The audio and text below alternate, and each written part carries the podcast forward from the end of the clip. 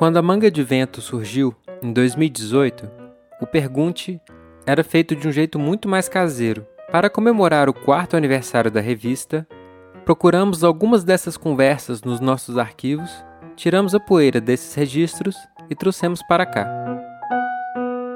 A edição 6 de 2019 foi sobre as cortinas de fumaça, aquelas notícias sensacionalistas que são publicadas para distrair os leitores dos assuntos importantes. Além dessa discussão, a revista trouxe um quiz para você testar seus conhecimentos sobre o assunto e lembrou no Escuta Essa de uma música bem engraçada do Itamar Assunção. Cansei de ouvir abobrinhas Consultar, consultar, consultar escarolas Prefiro escutar salsinhas Pedir socorro às papoulas e às carambolas e teve também um pergunte bem legal com o Marcos Abílio Pereira, que é professor de Ciências Políticas na UFMG e coordenador do Centro de Pesquisas em Política e Internet, CEP, respondendo dúvidas de cinco crianças e adolescentes. A Isabel, que na época tinha 10 anos, a Luísa, a Elisa e o Francisco, que tinham 11, e o Rafael, de 14. Oi, Marcos. Eu chamo Luísa, tenho 11 anos e eu queria saber por que a internet influencia tanto na cortina de fumaça. Oi, Luísa. É, a sua pergunta é uma pergunta muito interessante, né? Se a internet influencia a cortina de fumaça. É, eu acredito que ela influencia sim, porque se a gente pensar que existem muitas postagens nas redes sociais, no qual as pessoas colocam temáticas que não são as principais temáticas que têm que ser discutidas nas decisões públicas, ela pode funcionar sim como uma cortina de fumaça. Né? Se nós imaginarmos que a gente está tendo uma discussão aqui sobre a previdência, que é algo que vai impactar toda a população brasileira, e você fica falando sobre. É, você começa a fazer postagens sobre algo que é totalmente irrelevante, mas muito sedutor para a população, as pessoas vão ficar mais preocupadas em prestar atenção nessa pauta do que na questão da reforma da Previdência, por exemplo, né, que é uma coisa muito importante. Olá, Marcos. Meu nome é Isabel, eu tenho 10 anos, 11 daqui a uma semana e um dia. É, e eu tenho uma pergunta. Por que, que as pessoas acreditam tão facilmente em coisas que nem provas têm direito? Tipo, é, em coisas que nem são reais, tipo fake news. Como que as pessoas acreditam tão faci facilmente? Bem, a segunda pergunta agora é da Isabel sobre a questão das pessoas acreditarem nas fake news. Né? As perguntas todas de vocês têm sido muito interessantes. E o que eu tentaria pensar a partir dessa questão é que nós vivemos em sociedades que estão muito polarizadas politicamente. As pessoas têm posições muito é, marcadas, elas não estão dispostas a escutar o outro argumento, rever as suas posições e que são posturas necessárias para que a gente possa viver coletivamente. Né? É, em função dessa polarização, muitas pessoas tendem é, a acreditar naquilo que confirma suas posições iniciais. Elas não estão preocupadas em escutar outra posição e relativizar o que elas pensaram.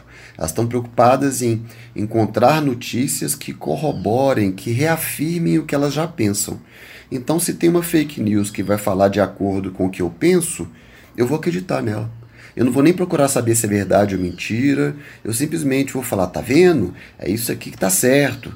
E aí as pessoas não só acreditam, como replicam, reproduzem, enviam para os seus amigos, para os seus conhecidos, e assim dessa forma as fake news vão se espalhando por todo, né, por, é, uma parcela relevante da população, no qual basicamente elas reafirmam as posições que as pessoas já acreditam, mesmo que sejam mentira. Né? Então, é, é dessa forma que eu vejo como que as pessoas acreditam tão facilmente nas fake news. Oi, Marcos, bom dia. Meu nome é Elisa, eu tenho 11 anos, vou fazer 12 e eu queria te fazer uma pergunta. Tem outro nome para dar para cortina de fumaça? Oi, Elisa, tudo bem? A sua pergunta é se existe um outro nome para cortina de fumaça.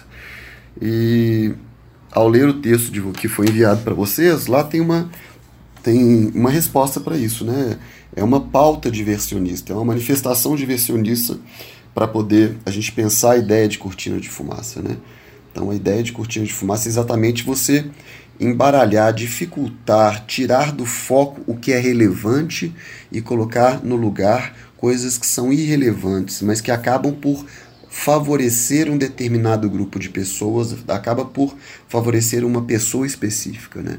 Então essa ideia de cortina de fumaça, de uma pauta diversionista, é exatamente tirar o foco do que é interessante para a sociedade e levar as pessoas a prestar atenção em algo que não seja importante.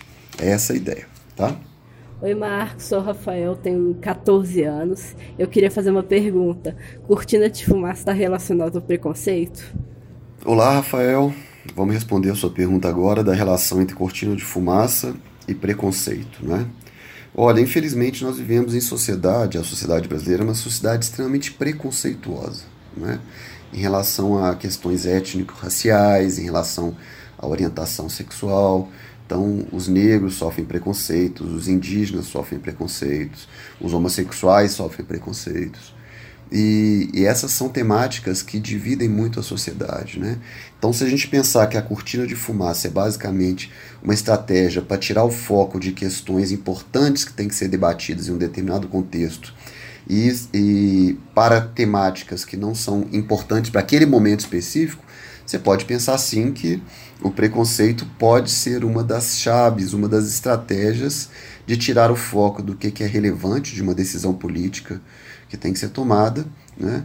e colocar o foco num menor da periferia negro que, né, que, que cometeu algum delito ou que está sendo visto como o responsável por algum motivo. Né? Então, não quer dizer que necessariamente a cortina de fumaça vai estar relacionada ao preconceito. Mas sim, o preconceito pode ser utilizado como mecanismo de, de cortina de fumaça. São duas coisas distintas, ok? Valeu. Olá, Marcos. É, meu nome é Francisco, eu tenho 11 anos e eu tenho uma pergunta. É, a imprensa marrom também pode ser uma boa cortina de fumaça para esconder os fatos?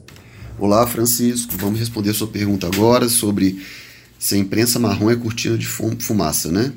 Primeiro a gente tem que entender o que é cortina de, é, o que é, é imprensa marrom. A gente pode pensar que são veículos de comunicação que fazem matérias sensacionalistas. Né? Então tem um elemento importante para a gente pensar junto aí, que é a ideia do sensacionalismo, de chamar atenção para matérias. São matérias que as pessoas vão ficar muito interessadas, né? alguma coisa fora do, do normal, fora do cotidiano. E aí nós podemos pensar sim que há uma conexão entre a cortina de fumaça e a imprensa marrom. Por quê? Se a gente tem temáticas importantes que têm que ser discutidas, mas só que determinados grupos não querem que a gente discuta essa, essa temática, né, a gente leve em consideração essa temática, aí vai entrar a história da, da, da cortina de fumaça para desviar a nossa atenção. E nada melhor do que uma matéria sensacionalista para isso. Né?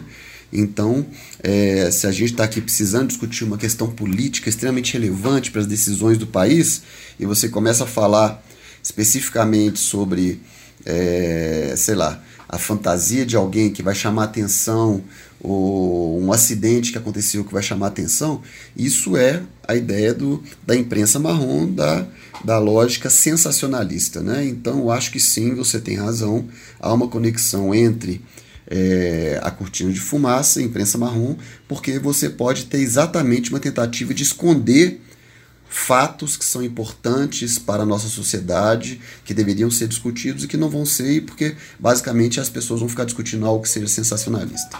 Ok? Valeu!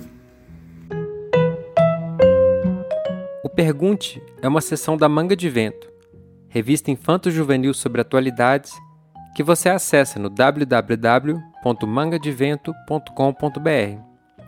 O roteiro é de Cibele Carvalho e a edição sonora é de Felipe Vanisca, do podcast Histórias Vizinhas.